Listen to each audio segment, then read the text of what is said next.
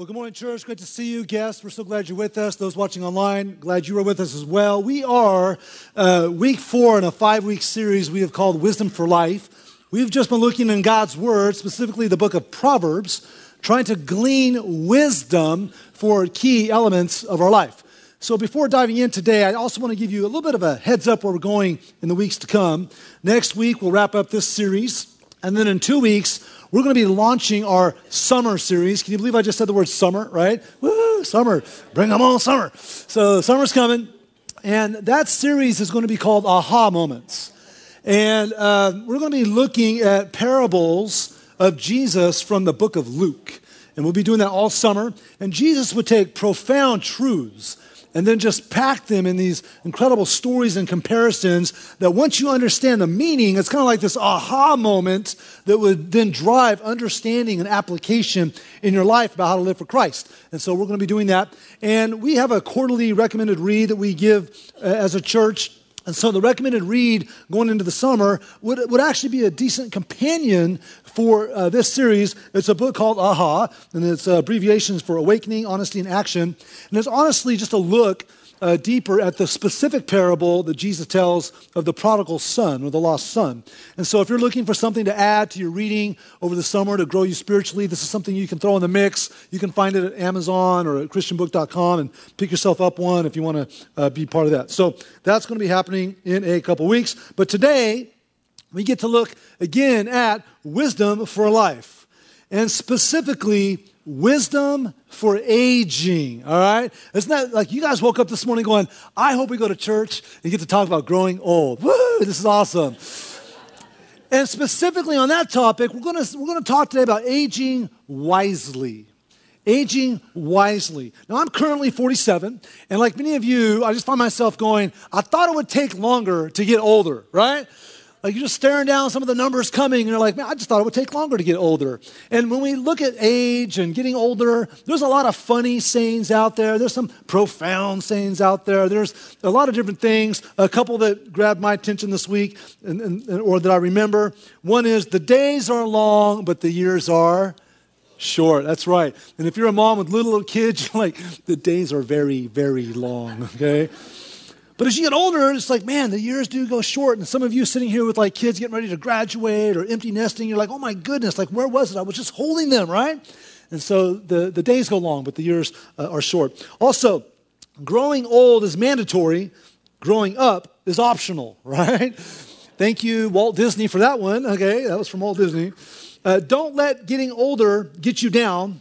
It's too hard to get back up, all right? Uh, we don't stop playing because we grow old. We grow old because we stop playing. Ooh, okay, yeah, some of you are going, hmm. How about this? Inside every old person is a young person wondering what happened. so we can talk about aging all day long, but, but aging is just not an option. Uh, it doesn't matter how much you exercise, work out, what you eat, uh, what kind of fast car you're going to start driving, or what you put on your face and your head. Aging is not an option. But how you live out the aging process and the impact you make in the lives of others is an option. the option is are you going to age foolishly or are you going to age wisely? And if you age foolishly, uh, you tend to be gripped with fear, bitterness starts to creep in, and regret. And, and, you start to kind of get uglier as you get older. And I'm not just talking about physical appearance, I'm talking about like our character can get ugly, our attitude can sour, our perspective on things, and, and all of those things can start to, that's, that's aging foolishly. But if you age wisely, you can age with faith and joy, imparting gain wisdom and making a positive difference in the lives of others. And my encouragement to you today is this if you choose to age wisely, it will be a joy to you. And it will do good for the next generation, and it will bring God glory if we choose to age wisely. So let's dive into a few Proverbs as well as some other supporting verses. Talk about getting insights today from God on how to age wisely. Now, to age wisely, one thing we can learn from Proverbs is just own it. Like you're getting older, you're aging, just own it. All right, Proverbs 20 29 says this The glory of young men is their strength, but the splendor of old men is their gray hair. Now, I heard one comedian say that gray hair is God's graffiti. Um, perhaps, but it's good graffiti. It's beautiful in nature. It's designed to be a visible sign of experience and wisdom. Now, some of us have grown in so much wisdom that it just blew our hair right off, but that's a whole other topic. But these proverbs, uh, this proverb right here, is, gives us great contrast between you know younger and older. And typically, in our youthfulness, we experience you know our strength. And we pride ourselves in our strength and our stamina when we're younger. But when we get older, it's the life experience and wisdom that comes with gray hair that we start to appreciate. Now, gray hair is God's indicator of being seasoned in life. It implies, doesn't always guarantee, but it implies maturity and wisdom and learning that's been acquired through life experience and knowledge gained by uh, endurance, a lot of times through affliction. That's what we see a lot of times with gray hair. And aging wisely is oftentimes demonstrated as we learn to practice restraint as we get older. We start to calculate what to do, what not to do, what's wise, what's unwise. Uh, we start to uh, have an acute sense of risk versus reward when we make uh, choices. And we start to think of the classic phrase of working smarter, not harder. That can be part of aging wisely. But we know that as we get older, wisdom can become more um, online. Job 12 12 says, Wisdom is with the aged, and understanding in length of days. So while we're in our youth, there's usually this greater degree of energy, creativity, stamina, and strength. But as we age, we accumulate knowledge and wisdom over time. And the Lord is saying that this is a splendor for us. It's another way to say that is it's an honor. It's an honor. It's an, adornment that indicates a status of wisdom, which is funny because we fight the gray. Now, I'm not saying it's wrong to dye your hair or anything like that. One, one lady came up to me after the last service and she said, my little, my little daughter calls gray wisdom highlights. I'm like, okay, oh, isn't that cute? Okay. But, but we fight the gray typically. We want the benefits of getting older without looking like it. And so I know recently in, in, my home, my wife's like, Oh, I love the gray coming in in your beard. Would you just keep it? I'm like, Says the woman who dyes her hair, you know? but she says, Yeah, but see, you look distinguished. I'm like, Distinguished is cryptic for old, okay? but, but you know, we, I got to own it a little bit, okay? So we, we, we see this in this verse. And we start to realize that God wants us to see the value and the benefits that come with age which leads us to own it instead of dismiss it or avoid it.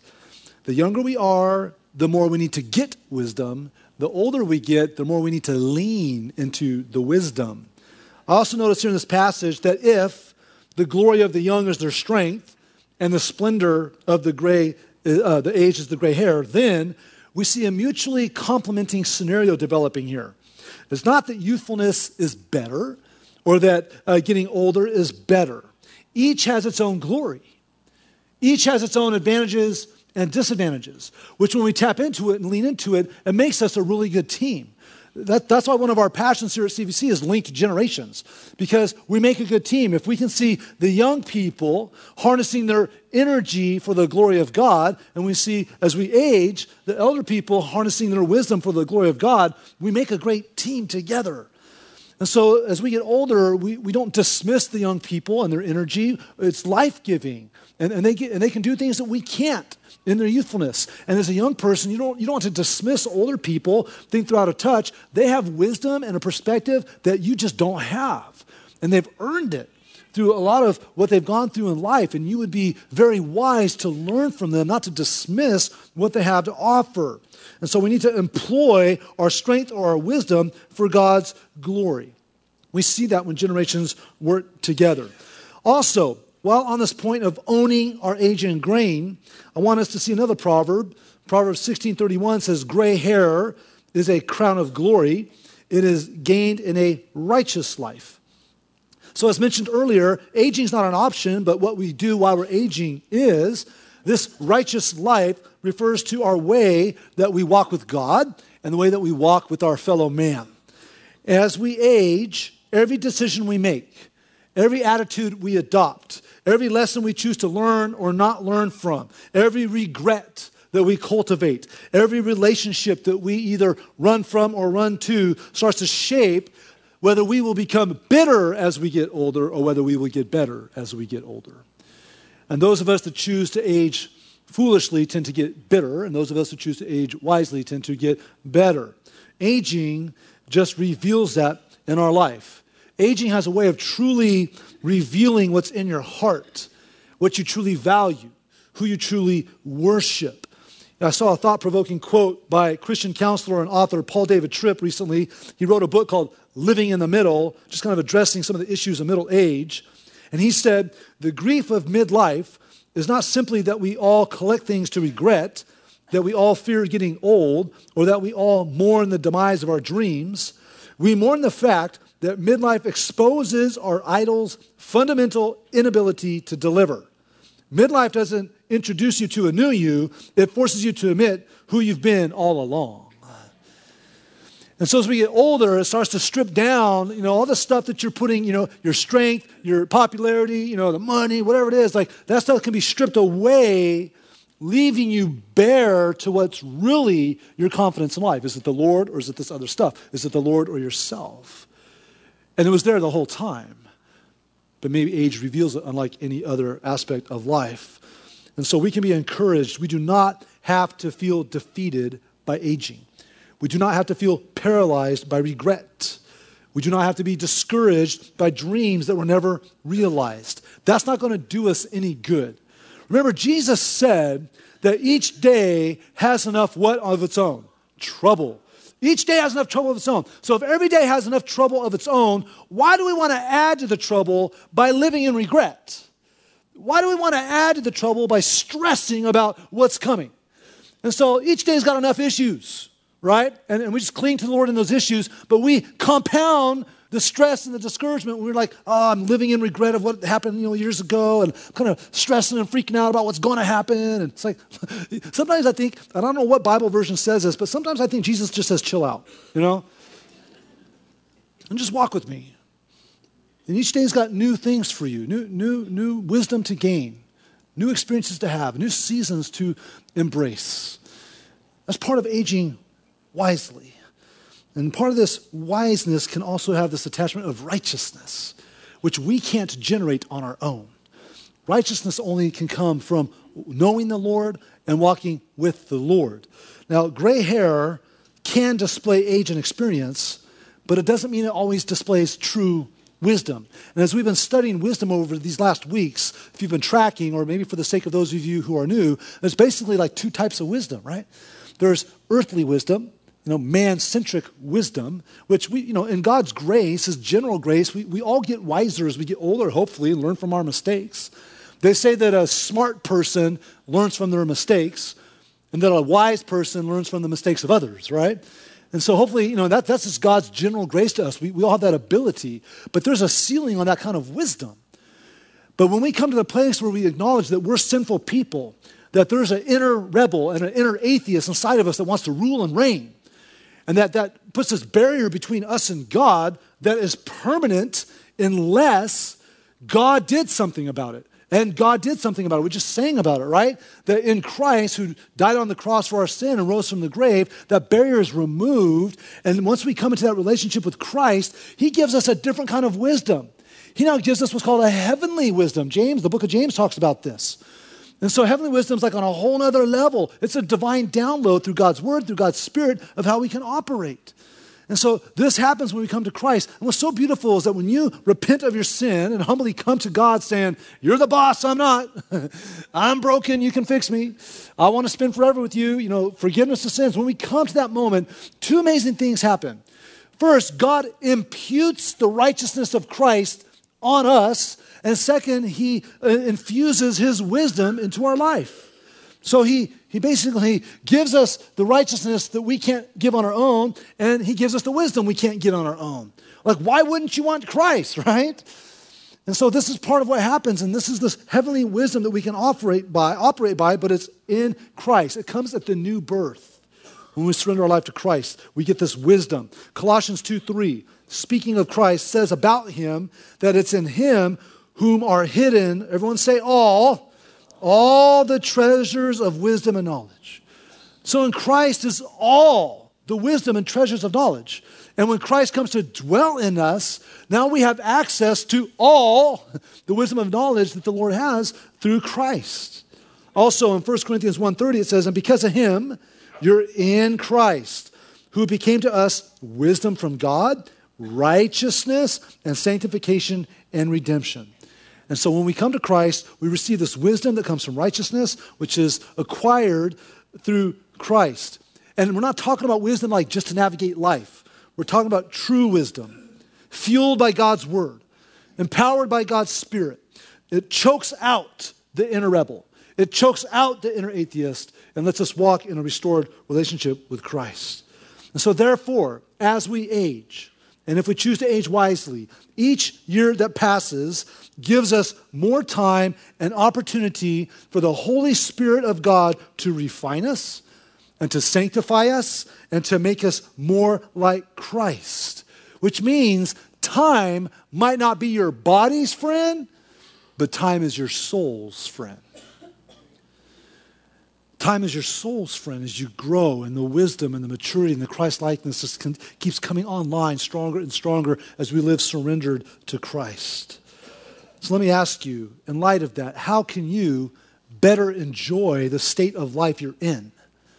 whether it's midlife or after that, whatever, even as young people, how can you better enjoy the state of life you're in that instead of letting regret or fear or discouragement govern your life, you can better own your age and the wisdom that God has given you and walk with the Lord in Christ, enjoying, owning what is now yours as you age. So, aging wisely means that instead of lamenting what we lose as we age, we start to celebrate and enjoy what we gain as we age. And if we learn to own our aging process, it will bring joy to us, it will give good to the next generation, and it will give glory to God. And so, aging wisely means we own it. We own our aging process. But also, it means that we use it. We own it and we use it. Proverbs 17:6 speaks to aging in this way it says, Grandchildren are the crown of the aged, and the glory of children is their fathers. So as we age, the opportunity to influence the next generation increases. Now, primarily, that's our immediate family, as this verse is talking about our kids, our grandkids. See, children are a blessing from God, and this verse speaks of the joy that comes with grandkids. Now, I'm not there yet. I'm not looking to be a grandparent anytime soon. Lord willing, that's down the road a bit. But what we're seeing here is that there's this unique joy. As we look at this verse, it speaks about the grandchildren of the crown, this adornment of joy for the aged. And every grandparent I've ever met just absolutely geeks out and is giddy about their grandkids, right? You absolutely love your grandkids. There's this unique joy that comes online with now having kids of your kids. And so you start to see that now this opportunity to invest in the next generation and influence the next generation primarily comes through your own physical line. And so you embrace it. You use the wisdom God's giving you now, not just for your benefit, not just for your kids' benefit, but hopefully to your grandkids' benefit. And hopefully that'll be passed on to your great grandkids' benefit. This, this is the glory of that great crown. But we also see here there's another mutual giving that just as the age get a lot of joy out of their grandkids and what they can give their grandkids through their spiritual legacy, if you will, also for the young to look upwards and go, my parents and my grandparents, how good it is to get a good and godly legacy. And it's hard because it might not come online right away, but later on, at some point, you, you, typically want to look back at your parents and grandparents and go, maybe we didn't always agree, or maybe I would have done things different, but man, I'm so grateful that I had a, mom and dad who loved the Lord, or I had a grandma and grandpa who loved the Lord. And I know when we talk like this, like inevitably we're triggering pain for some of you because you're going, I, I, don't have that kind of legacy. I didn't have a godly mom and dad, or, or maybe there's just a relational splintering going on in your relationship. I just want to encourage you that as far as a godly legacy is concerned, it's never too late to pick up a godly legacy and pass it on. It's just like a baton. You just pick it up. You can just pick it up and pass it on. It's never too late to pick one up, even if you didn't get one, and, and pass it on to the next generations. And it's never too late to pick one up. Maybe you have a godly mom and dad, godly grandma and grandpa that have tried to pass the baton of walking with the Lord and faith to the Lord to you. You're like, I don't want anything to do with that. It's never too late at some point to go like, man, I never saw how valuable that was, but now I do, I want that. It's, it's never too late to do that. And so we, we impart, we use the wisdom God gives us when we uh, age wisely to the next generation. But what I love about this is, yes, primarily to our immediate family, but not exclusively to our immediate family. This goes beyond that to whoever is in range of us personally in the next generation. We're called to not just have a physical legacy of spiritual investment, but really a spiritual uh, legacy of spiritual influence into the lives of other people. And so, all of us, all of you, even if you're young, you're a high schooler, you have influence into young kids. All of us have the ability to influence the next generation. Whether that's parents, you know, or you know, down to you know, kids, or whether that's nephews and nieces or family friends and their kids, or the neighborhood kids, or maybe it's someone you babysit, or maybe it's someone you're in life group with and their families. All of us have a context where we can impact the next generation and use use what God's teaching us for their benefit, for their good. I'm reminded of something that the apostle Paul said. I'm sorry, the, the apostle John said.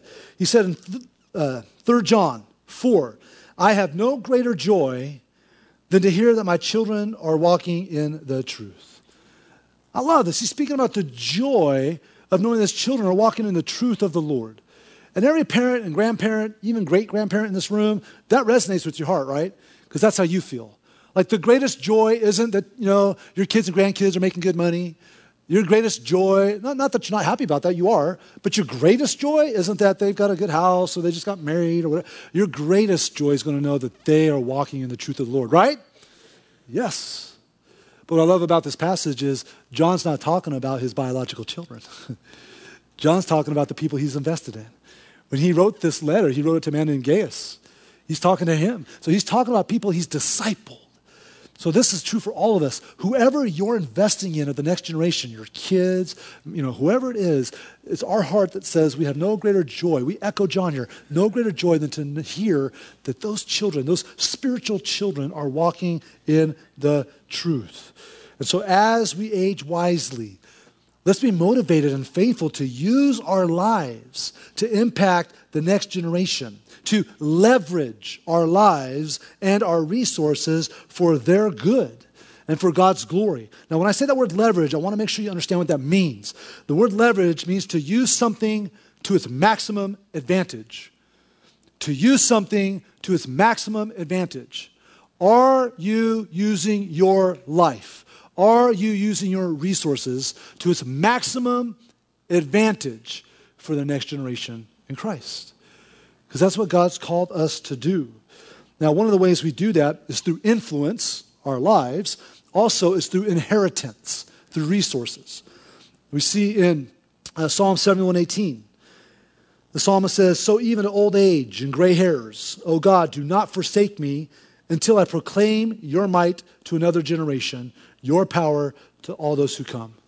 Part of our uh, uh, influence is through the relationship, the proclaiming. You've got to get close to people in the next generation so that you can proclaim God's goodness.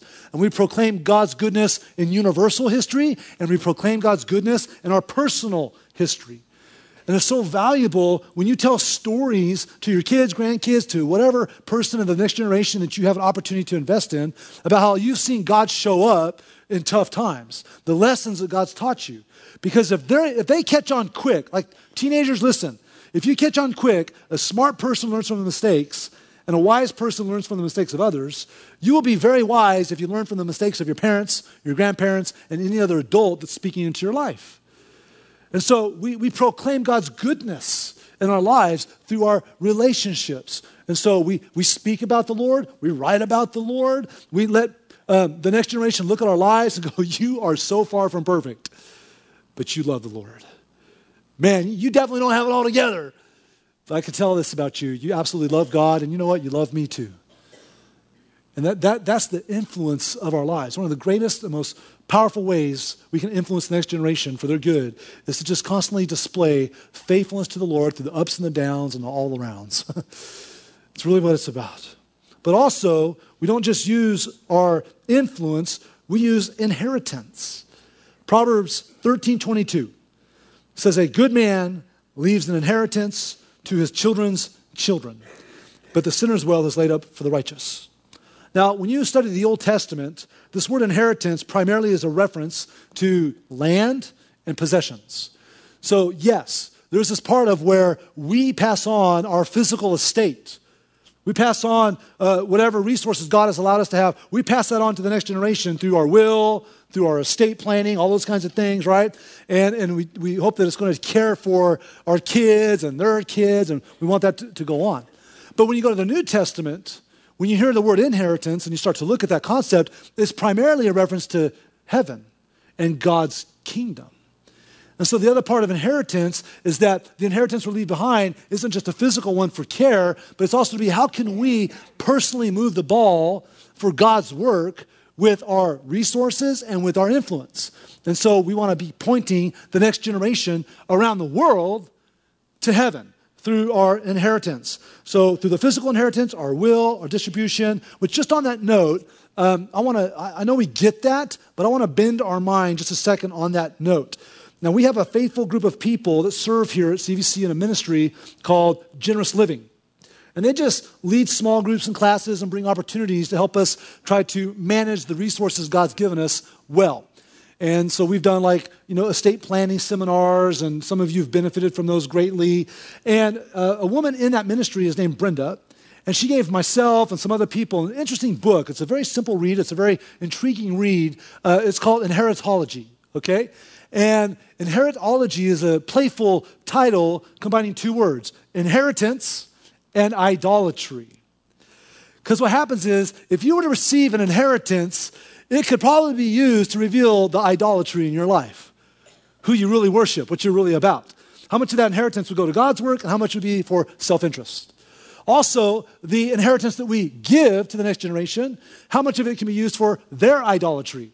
How much of it's going to be used for God's work versus self interest? And in this book, they really unpack the concept of as we make our estate planning, make sure we take care of the needs of our family members, but what are we doing for God's work around the world as well? And so they unpack really what they're seeing as a trend of what could be the most unprecedented transfer of wealth in history. That this current generation is going to transfer the most amount of wealth to the next generation. They're estimating anywhere between 40 to 120 trillion dollars going to the next generation, which means that they're estimating Christians, okay, are going to have about 5 trillion dollars. Of that percentage, these are all estimates, right? But if the Christian population in the next generation has $5 trillion given to them, what are they going to do with it? And how much of it's going to go to God's work? The alarming statistic is that as we're trending, the next generation is actually becoming less generous with God's resources. That's what they're seeing. So, you're connecting the dots. Next generation is going to have more than anyone else, but they're going to want to do less with it about God's work. And so, how are you going to take your estate and make sure that God's still going to get some of His work out of it? And so, one example they give, and, and something that we've talked about here, is Bible translation. Some of you were here a couple weeks ago. We had a, a Bible translation um, representative from Wycliffe, right? So Wycliffe estimates that there's about 1,700 unreached languages so far, untranslated languages. And in order to translate 1,700 languages in the Bible, they're thinking that's going to take about a billion dollars. About a billion dollars to translate the next, the last 1,700 languages known for Bible translation. Well, a billion dollars is 0.2 percent of 5 trillion, which means we could see the Bible translated into every known language in our lifetime. But the next generation's on point. Is that what they're going to do with it? Are they going to build the orphanages? Are they going to make sure God's word goes forward? Or we going to see that evaporate? So, as we're talking about giving our inheritance to the next generation, to age wisely means we're not just going to write a blank check and go, hey, hey, have fun. We go, hey, we want to use it wisely. We want to bless you. We want to take care of you. Also, we want to make sure God's work is getting done with, with the resources God's given us. And next generation in this room, we're counting on you to use it wisely for the Lord's work, not just self interest. And so we think about the physical estate that we leave behind with inheritance, and then we think about the spiritual estate. That our greatest desire is that all of the next generation comes to know the love of Christ, experience the love of Christ, live with the joy of serving Christ. And so our lives are just like we're just trying to be this big arrow pointing everyone in the next generation to the Lord because we know what that means. I love what we're reminded of in 1 Peter chapter 1. verses 3 through 5. It says, Blessed be the God and Father of our Lord Jesus Christ. According to his great mercy, let's just pause there. We're sinners. We don't deserve God's mercy. But because of his great mercy, he's caused us to be born again to a living hope, right? Not, not living despair, it's a living hope through the resurrection of Jesus Christ from the dead. Two, an inheritance that's imperishable, undefiled, and unfading. What's he talking about? What is this? What's he talking about here? Help me. It's heaven, salvation, heaven, eternity. Absolutely, right? It's kept in heaven for you, who by God's power are being guarded through faith for a salvation ready to be revealed in the last time. Our greatest hope for the next generation is that they'll just come to know Christ, love Him, serve Him, and keep you know, propagating uh, believers for Christ. And the reality is, we cannot make our loved ones and the next generation love Christ. We can't make them. We can't will that in. All we can try to do is love Christ well, love them well, and hope that that influence moves them closer to Christ. And that's a tough pill to swallow, but that's what we're called to do. So, how are you trying to creatively influence the next generation toward Christ? How are you trying to creatively use a spiritual inheritance, if you will? Here's just a few ideas of how you can do that. One, just make sure you're praying by name for your kids and grandkids that they will come to know the Lord and serve the Lord. Second, give them special spiritual gifts. Like get them Bibles, study Bibles, write you know notes to them, and, and hope that they get into God's Word. Uh, devotionals in the same way, or, or maybe even take like a baton and talk about the significance of a baton and what it, the, what it means to pass something on, and maybe engrave a special Bible verse or a phrase of, of what your heart is for them to know Christ, and, and give it to them. Like, like be creative in, in, in how you share the Lord. Financially invest in their spiritual growth, such as money for camp money for missions trips, Bible education, or spiritual leadership opportunities. Write special notes to them and, and, and, give it to them so that whenever the Lord takes you home, like if, if Christ doesn't come back before you leave, then there's something there. Your voice remains to help point them to Christ. One of my favorite ideas is to take a journal and just start writing down you know, stories of how you saw God show up, verses that mean a lot to you, and just, you know, ways, ways you see God work in a life, and journal that, and then give it to them so that they have something there that can point them to the Lord, um, and your voice is still there even when it may not be someday. These are some creative ways. Also, um, mentoring relationships. Like you got to get up close and personal. And so, whether that's you know one-on-one discipleship, or whether that's you're, you're leading a life group, or you're involved in Momtourage, or a men's group, or maybe you're serving on a mission trip together, or any of these things, you've got to seek out people to pour into, and you've got to seek out people to pour into you.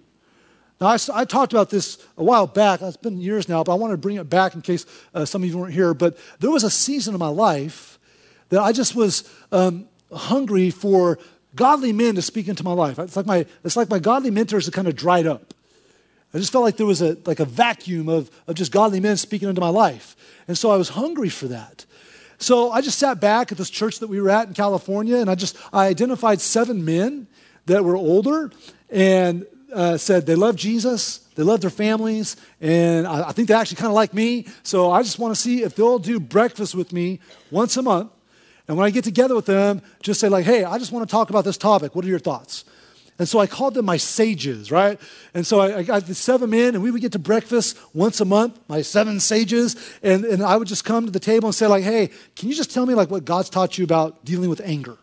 or dealing with temptation or, or whatever the topic was. And I just spent several years listening to these men. So when we moved to Ohio, um, there was kind of a tearful goodbye with some of those guys, and they gave me this framed picture that I had absolutely forgotten about. A waitress one day took a picture of us, and then it showed up as we were leaving. And I, I have this framed in my office. It says, Chad Seven Sages. That's what they wrote. And then look what they put. They put 524 years of living and 364 years of marriage combined that I just got to sit with and eat pancakes with and drink coffee and just like poke and listen. I hope you're doing that. I hope you're doing that at your table at home. I hope you're listening to your parents and grandparents when they speak into your life instead of like, eh. I hope that you're seeking out, if you're a young person and you're like, I'm with you, like, I don't feel like, seek them out. It's, it's a little awkward. Don't just walk up to some gray haired person today and be like, hey, can you mentor me? You know? I mean, it may work. But find opportunities by getting in a life group or seeking out maybe a man or a woman that, that you kind of identify as someone who loves Jesus. You know, they love their family well, and you know what? You think they kind of like you. And just say, Can I get with you sometimes? Just, just learn what you've learned about God. It, it, you got to put the effort in. This kind of stuff is how we age wisely. It's how we age wisely. You know, this last week, our, our founding pastor, Rick Duncan, and we love that guy, he shared a timely post on this topic. First, he quoted a man named Joseph Coughlin, who's the founder of Age Lab at MIT. And here's what Coughlin said. He's in his late 50s. He said, From 0 to 21 is about 8,000 days. From 21 to midlife crisis is 8,000 days. From mid 40s to 65, 8,000 days. Nowadays, if you make it to 65, you have a 50 50 chance you'll make it to 85. Another 8,000 days. That's no longer a trip to Disney and to wait for the grandchildren to visit and die of the virus you get on a cruise. We're talking about rethinking, redefining, one third of adult life, the greatest achievement in the history of humankind. And all we can say is that it's going to make Medicare go broke.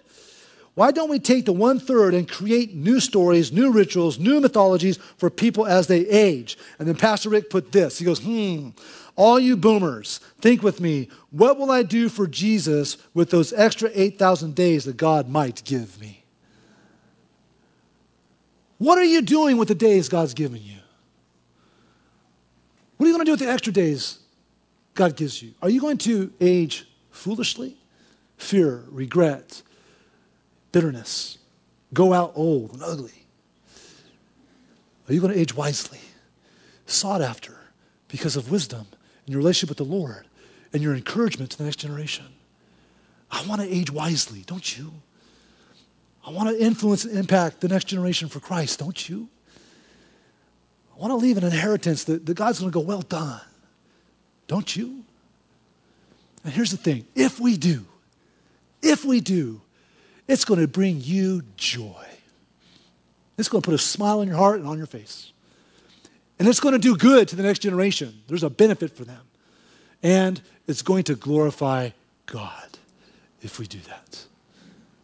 For some of you, the first step is to come to Christ.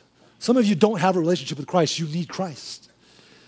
And so, my encouragement to you today is like, on top of all this cool stuff like heaven and heavenly wisdom, you just got to take the first step of faith and going, I'm a sinner, I'm lost, I'm broken. I've got that inner rebel and that inner atheist in me that just needs to be choked out and shut up finally. Jesus died for you, Jesus rose for you. He invites you into a relationship. Say yes. And if you say yes to Jesus today, we want to come alongside you as your friends help you grow in this relationship. But tell us about what the Lord's doing in your heart. You have a program in your hands. In that program is a response card. And in that response card, there's a box you can check that says, Giving my life to Christ. Would you mark that today? In a little bit, we're going to receive our offering. This is a time where we pour out our gratitude to the Lord for all He gives us. We demonstrate an investment in His work. Would you just take that piece of paper if you give your life to Christ today and drop it in the basket? We'll get in touch with you and tell you how to grow. If you're online today and you don't have Christ, email us at connect at cvconline.org. We'll get in touch with you. For the rest of us that know Christ, let's, let's age wisely. What I want to do is I want to pray about this. And I've invited a couple people to help me do that.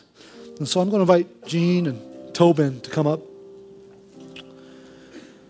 I think we're aware that sometimes the generations don't always connect well. We need God to help us connect well. And so I've asked Jean, who is just an awesome woman of God that we love, she's been part of our church family for years, just to, just to pray for the next generations. To pray over the next generations. And Tobin, a young man, his family's been in our church for years. Um, they love the Lord. He's growing in the Lord. I've asked him to pray for the older generations that are trying to pour down on us. And so the three of us are going to pray, but we're inviting you to pray with us. So I'm going to invite you, can you stand, please? Can we just commit this prayer time to the Lord as we just come before Him and ask Him to do something with what we've talked about today? Let's pray. Lord, I just continue to worship you and praise you for who you are, the great I am, Lord God. And stand before you and just give testimony to your faithfulness and your greatness, Lord, for being with me in all situations, Lord. Lord, I thank you for um, the love that you shed upon us, Lord. And I pray for this next generation.